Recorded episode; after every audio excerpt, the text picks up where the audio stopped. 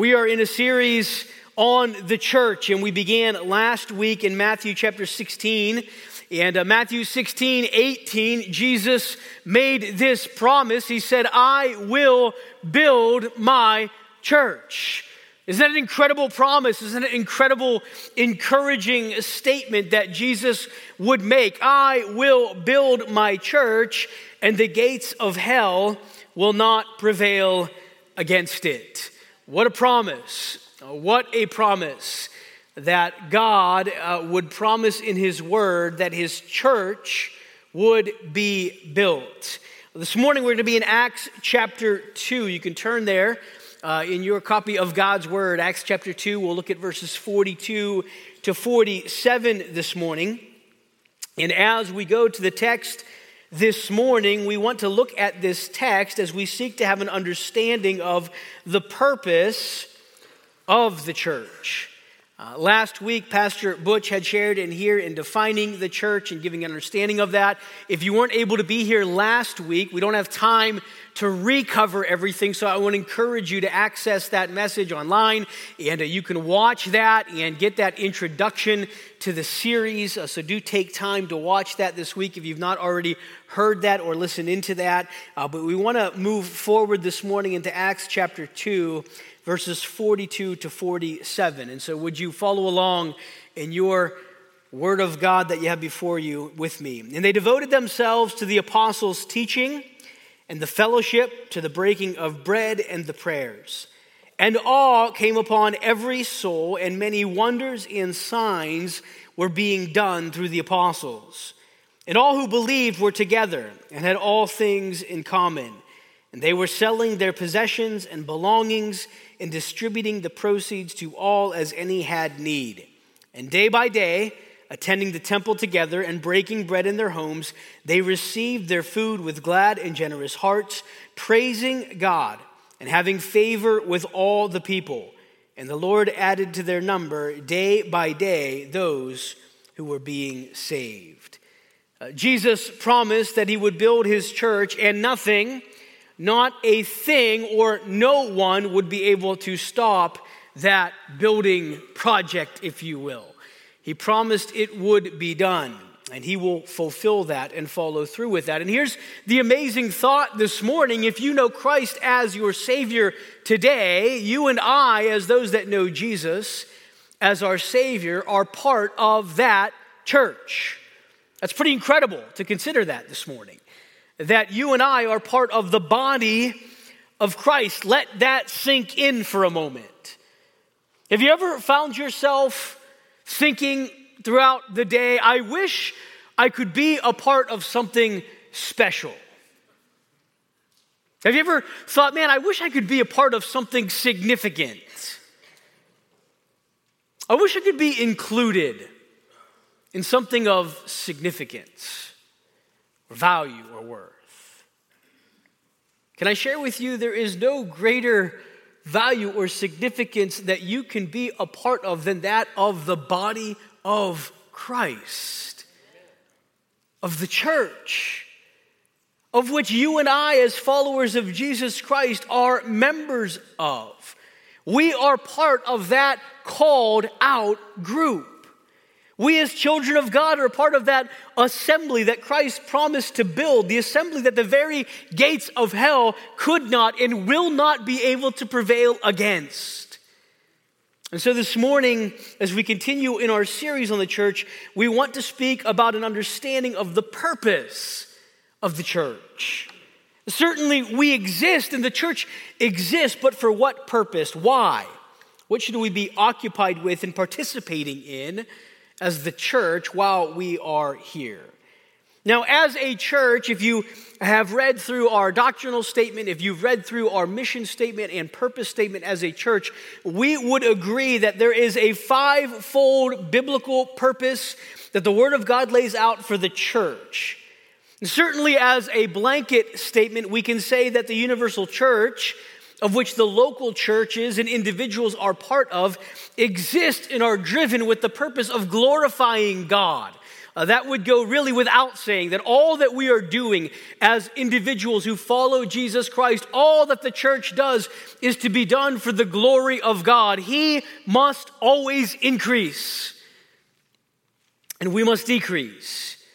All that we do is to be done for the glory of God, for the purpose of glorifying God. And our calling as a child of God is to glorify God. It's to seek to glorify God as we share and proclaim all that we have been taught and learned concerning Christ and the gospel of Jesus Christ. But from the study of the New Testament church, there's a five-fold purpose that the church was committed to and driven by. And those five purposes that fulfill that fivefold purpose of the church are worship, discipleship, fellowship, service, and evangelism. And these are in no particular order of importance. Worship, discipleship, fellowship, service, evangelism. As we study through the New Testament scriptures and we look specifically at the church in the New Testament scriptures, it becomes very clear and prevalent that these five purposes, or this fivefold purpose, exists for the church of Jesus Christ. That these five elements really should be part of every church, and that we should be pursuing fulfilling these purposes as the body of Christ. To worship God, to discipleship, to fellowship with one another, to serve him and serve one another, and to reach the lost with the gospel of Jesus Christ. Again, all of the above, all of these on the screen for the glory of God, that he might increase and we might decrease, to make much of his great name. As a church, we would ascribe to these fivefold purposes as laid out in the New Testament and seek to implement them through our missions statement, which you've heard and seen if you've been here for any amount of time, that our desire, our mission as a church, is for every believer in Jesus Christ to connect with one another, grow in Christ, and serve Christ, to connect, to grow, and to serve. And within each of these words and each of these desires we have as a church in our mission, we see fulfillment of the fivefold purpose of the church as we do these things, as catalysts for these things to take place. We want everyone to connect, to grow, and to serve after they've believed in Christ as Savior. This morning, as we look at Acts chapter two, verses forty-two to forty-seven, we're going to see how these five different purposes, this fivefold purpose of the church, was displayed in the earliest church in Acts chapter two, the passage that we've already read there this morning. I came across an interesting quote from uh, Pastor John MacArthur as he was preaching on this text, and he's referencing Acts chapter two, forty-two to forty-seven, and I thought this was just an incredible statement that really brings out the text and, and understanding as we approach the text. Listen to what he says, and it's, it's on the screen as well. He says, now here, he's speaking of Acts chapter two, we meet the first church in history. This was the church that led, that Jesus built on the day of Pentecost. This was the first one, close to the flame, born at Pentecost, unspotted, uncorrupted, in its infancy, the purest church, in the days of its splendid prime, when the memory of Jesus was vivid and the gift of the Holy Spirit was new, only hours after its birth, it's thriving on the ecstasy of new life, thriving on the inspiration of the Holy Spirit, the ascended Christ, the power of God. And you know something? They didn't know anything about a church, nothing. There was no precedent. They didn't have a book on the church. They didn't have a denomination to go to. They didn't even have a New Testament. They had nothing. They didn't have any seminars or conferences or conventions or experts on the church or books to read. There was nothing. But this was the church that Jesus built his way, uncluttered, uncompromising, and still today the model for the church right here. I love the way he says that and introduces the first church that we see in Acts chapter two. And, and it's a good reminder for us and sets maybe some context for us in our understanding as we look at this text. Again, we've already read it, but I want to read it a second time this morning. Understand what those that were participating in, in part of this body of believers would have been through and understood and were going through at that time. Christ had just recently ascended back to the Father, which followed his resurrection, which followed his death, which followed an unjust trial, which followed all these miraculous things that Jesus would do and incredible teaching that Jesus would proclaim. Think of the timeline that would bring us to Acts chapter two. Jesus Christ, born of the Virgin Mary, conceived by the Holy Spirit, lived a perfect, sinless, holy life. He would say of himself, he came not to do his own will, but to the will of him who sent me. He, Jesus would say, I do not, I do not have my life taken from me, but I'm laying it down, he would say. Jesus would live a perfect life, perform miracles in teaching that they had never seen or heard.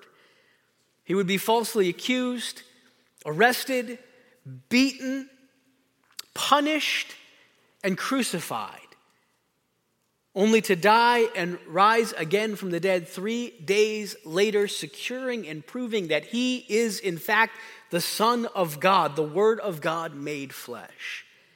He would appear to witnesses, many witnesses, and he would ascend to the Father.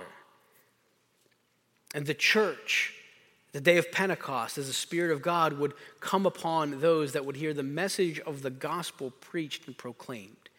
The church would begin. And here they are, Acts chapter two, the earliest church. Again, I love what John MacArthur said when he said they didn't have any books or seminars or conferences, no manual. Here's how you do church. It didn't exist. And yet here they are. And we are privileged this morning as believers in Christ to be able to look at these words and to be able to look at the Word of God and have a look at what they were doing as they began meeting as the church. Let's look again at it, Acts chapter two. And they devoted themselves to the apostles' teaching, and the fellowship, to the breaking of bread, and the prayers. And awe came upon every soul, and many wonders and signs were being done through the apostles. And all who believed were together and had all things in common. They were selling their possessions and belongings and distributing the proceeds to all as any had need. And day by day, attending the temple together and breaking bread in their homes, they received their food with glad and generous hearts, praising God and having favor with all the people. And the Lord added to their number day by day those who were being saved. This is an incredible movement, an incredible building of Christ's church we see in Acts chapter two. So as we look at the passage this morning, what I'd like to point out are five unwavering commitments that the early church had that we see in this text, which allowed them to drive to pursue this fulfillment of what we see throughout the New Testament scriptures as the fivefold purpose of the church. Five unwavering commitments that we see in the text this morning, and that are commitments we too should be committed to today as followers of Christ, as the church. Number one, they had a commitment to the faithful teaching and proclamation of God's word.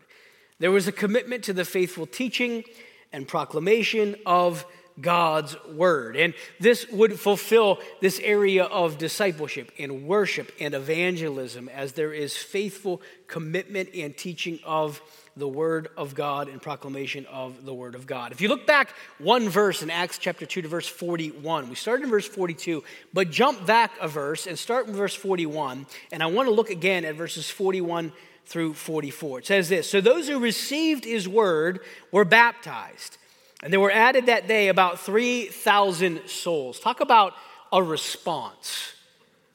Talk about a response. I don't, you know, I can tend to get a little bit like hyped up when it when, when I'm preaching. Like I can get a little bit loud, and sometimes I got to tell myself in my head when I'm preaching, like, calm down when I'm preaching. Like that's the like thing that I battle when I'm when I'm when I'm preaching. There's many times that I have to like pause in my head. I'm thinking, hey, calm down, don't yell. Like when I'm preaching, because I just get. get fired up like when I'm going. Can you imagine that scene? Can you imagine? I, I didn't want to miss verse forty-one as we jump right into forty-two to forty-seven. Don't miss verse forty-one. Those who received his word were baptized, and there were added that day about three thousand souls. Peter's preaching. Like, Peter gives a sermon, and he preaches, and he preaches the gospel of Jesus Christ, and he preaches to these individuals that were there. And as a result of that, God took his word, and the Spirit of God used the word of God, and that day, about three thousand souls were added. Now listen, if you come to church every Sunday, you walk in and you're not a real enthusiastic person, and your personality is not such that it takes a lot to get you excited. It takes a lot. If you're used to coming in and hearing the word of God taught, and you come in and there's thousands of people, and three thousand people trust Jesus as Savior, that's going to move you. And all that were there and that witnessed this and saw this saw the power of God on display. And that day, three thousand were added to their number. That's the only word to describe that is incredible. There's other words: miraculous, amazing, awesome, right? Incredible. The power of God. But don't miss, it says those who received his word. There was the proclamation and preaching, teaching of the gospel of Jesus Christ, of the word of God, and as a result, souls were saved. Folks, I think sometimes we can be so guilty of minimizing the impact and the power that the word of God can have in someone's life. As a church, we will be in great error and fault if we ever turn to the right or to the left of the word of God. We must remain faithful to the teaching and proclamation of God's word. That is where there is power. There is power in the word of God. And it says in verse forty-one that they received his word. They received his word and they were baptized. In verse forty-two, they devoted themselves to the apostles' teaching. Now listen, the teaching that they're talking about, the apostles' teaching, would be that which they were taught by Christ. Jesus would give this command to his apostles. He would give his command. He would say, listen, I want you to go, go and teach, proclaim all that I have taught you. Teach and proclaim all things concerning me, baptizing them in the name of the Father, Son, and the Holy Spirit. Go into all the world teaching them, right?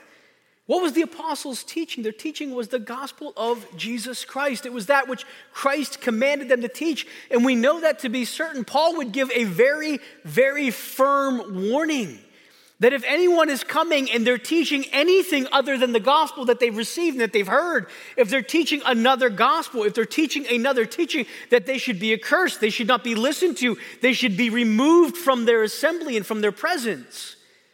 They committed themselves to the apostles' teaching and to the fellowship and to the breaking of bread and to prayers. They devoted themselves to this. There was a very clear, unwavering commitment to the faithful teaching and proclamation of God's word. This is what Paul would reference in First Thessalonians chapter two. Now, we preached on this not that long ago in First Thessalonians chapter two, verses eleven to fourteen. Paul was telling the believers there that like a father with his children, he cared for them and encouraged them and exhorted them, and he charged them to walk in a manner worthy of God. Walk in a worthy manner. And he thanked God for them. And in verse thirteen of First Thessalonians two, he says this: we thank God constantly for this, that when you received the word of God, which you heard from us, you accepted it not as the word of men, but as what it really is, the word of God, which is at work in you believers. Understand what Paul was saying here. He was telling these believers, when you received God's word, you received it as the word of God. You welcomed it not as the words of men, but the word of God. Understand the importance of that. Understand the absolute necessity of that. Understand this truth. You and I cannot walk in a manner that is worthy of the name by which we called, independent of our obedience to the word of God. We need the faithful teaching and proclamation of God's word.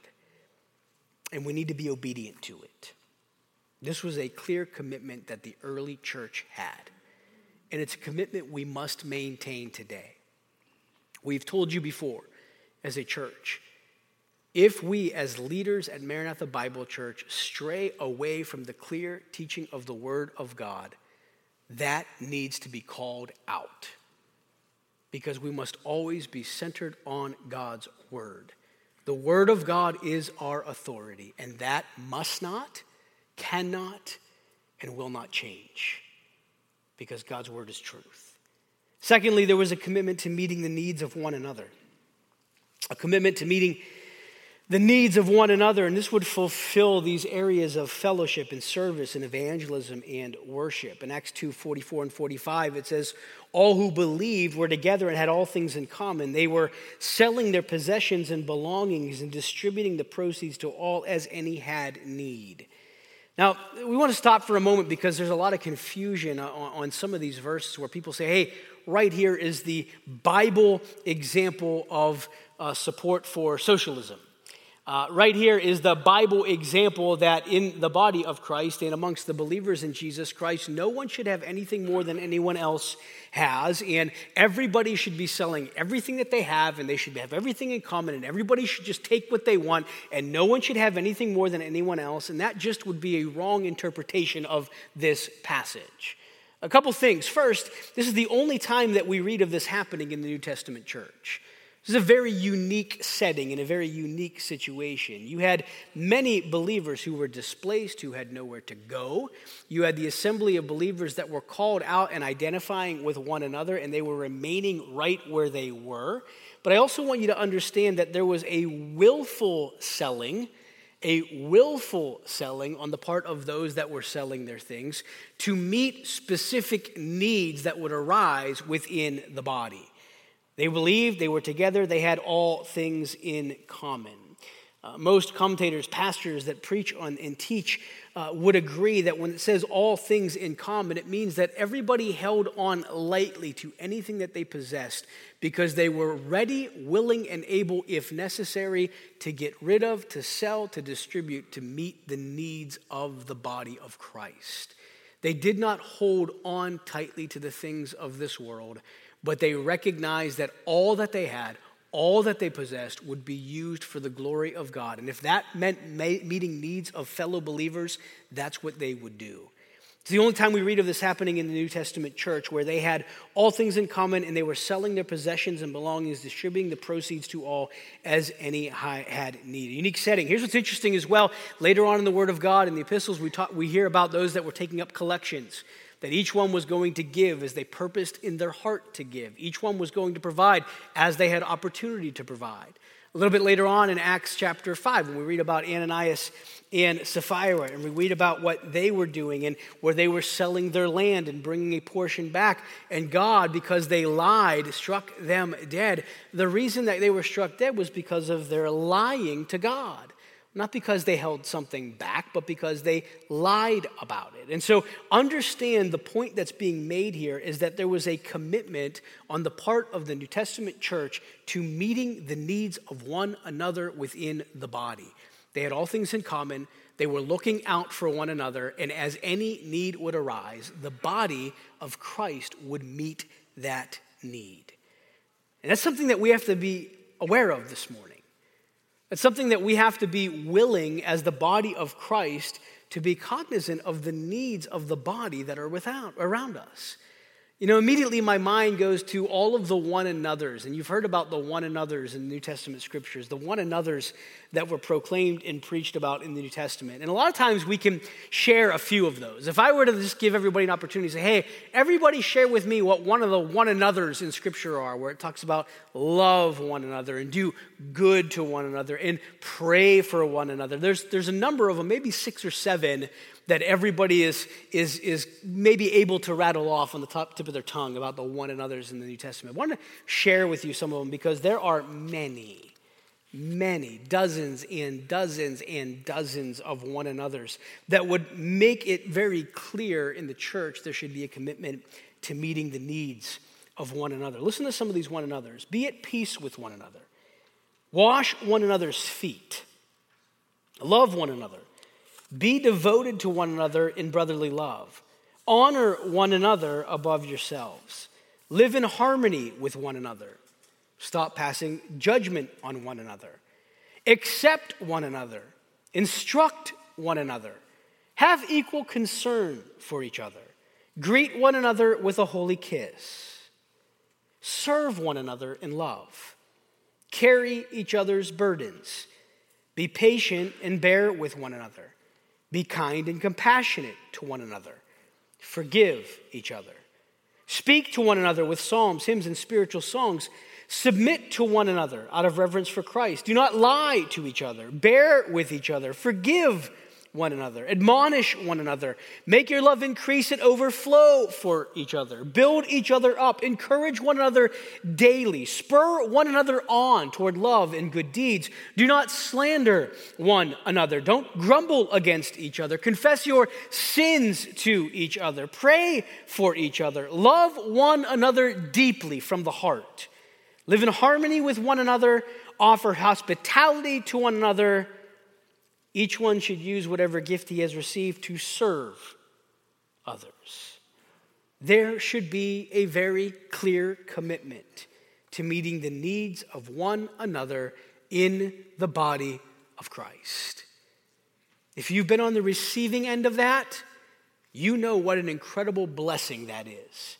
If you have been on the giving end of that, you know what an incredible blessing that is. If you have not been on either, it is time to commit to serving and meeting the needs of one another in the body of Christ.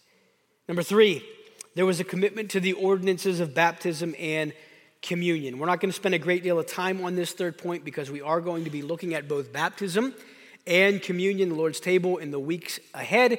And so we're not going to spend a great deal of time, but notice again, verse forty-one, they had received God's word and they were baptized. The passage makes reference to the breaking of bread in their homes together.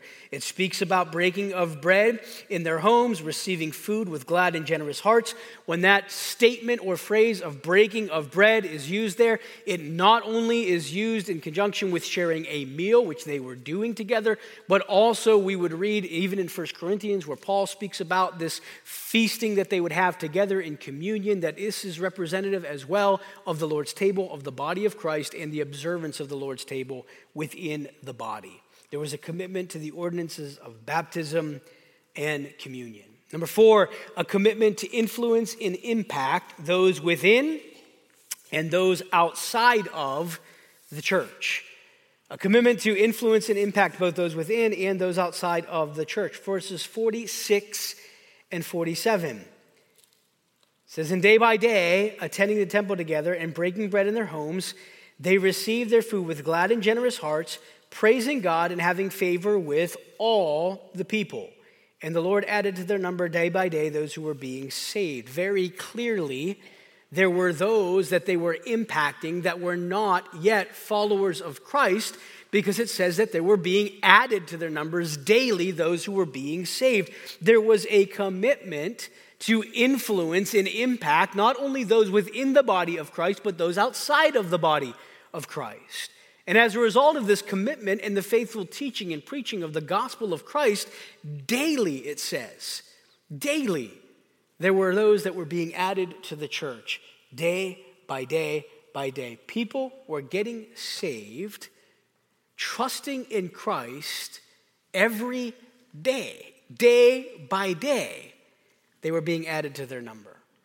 What joy, what excitement, and what fulfillment that they had opportunity to see on a daily basis, remembering the words of Christ, I will build my church.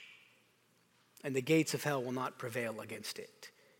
In the midst of absolute, incredible persecution, Jesus Christ was building his church. In the midst of absolute desire for destruction by the enemy, Jesus Christ was building his church. And friends, today, in the midst of a culture that has rejected God and has rejected the Word of God, I promise you, Jesus Christ is still building his church. And the gates of hell will not prevail against it. There was impact. Impact both within and outside of the church. Let me ask you today, how are you serving as part of that impact? How are you a part of the impact that God wants to be made within and outside of the church? If you're a follower of Jesus Christ, let me ask you, where are you serving? Because the question isn't, should you serve? The question is, where are you serving? Because we already know the answer to that. You should be. The Word of God tells us that every believer has a gift to be used for the edification of the body of Christ, to be used for the building up of the body of Christ, the church. So how are you serving, believer? Where are you serving within the church? You see, there's not a ceasing or halting to the necessity of service within the body of Christ. There's not a sabbatical on service or a sabbatical on the proclamation of the gospel of Jesus Christ because of war, sickness, disease, threats, man-made laws, or global pandemics. There's not a ceasing of the necessity of the body of Christ to serve and proclaim the gospel of Jesus Christ. God's purpose remains. So if you're not serving today, let me ask you, why not? If you're not proclaiming the gospel today, let me ask you, why not? It would certainly be a false statement for us to say there aren't any opportunities to share Christ, and it would be an absolute false statement to say there's not any opportunities to serve Christ. If you want to share Christ, share him. Share him with your neighbors, with friends, with family, with coworkers, with social media followers, with your waiter or waitress, your grocery store clerk, your mechanic, whoever has ears to hear, let them hear the gospel of Jesus Christ from the mouths of believers in Jesus Christ. Let us share that good news. If you want to serve, get serving. Get serving. It's commanded by God that we serve one another, that we edify in the body of Christ with the gifts that God's given to us. If you want to know where you can serve in our church today, we need people to serve in our music ministry, in our tech ministry. We need greeters on Sunday morning with smiling faces to welcome people to our church. Smile, even if it's an ugly smile, smile. And serve as a greeter. We need people who would be willing to serve with our coffee ministry and serving others in that way, as ushers, in our children's ministry with our beautiful children's director, who is my wife. In our youth ministry, in our A B Fs, in our connect groups, with the kitchen, we need people who in the body of Christ are willing to serve Christ for the glory of God. What are we waiting for? Serve him. Proclaim him. Make his name great. In words and in actions, glorify God. It's what we've been called to. And so let's get busy doing it. Let's get committed to doing it. It is time. It's time. No more waiting. No more waiting. I'm already over, but I got another point. Number five, they had a commitment to transformed and joy-filled living. They had a commitment to transformed and joy-filled living. Listen to how pleasant this sounds. Day by day, attending the temple together and breaking bread in their homes, they received their food with glad and generous hearts, praising God and having favor with all the people. They had a commitment to transformed and joy-filled living. Can I just encourage with you something? Church, believer, before you go today, if you and I are committed to transformed and joy-filled living in the world we're living in, everyone will notice that. Everyone will ask for a reason of the hope that is within you. So be ready. Be ready to give an answer for your joy-filled living. Father, we thank you for your word today. Might we be so committed to you, to joy-filled, transformed living, that no matter where we are or who we're with, there's the question that is asked about the hope that is within us. Help us to be bold in proclaiming it is all because of Jesus. For your glory, in Jesus' name, amen.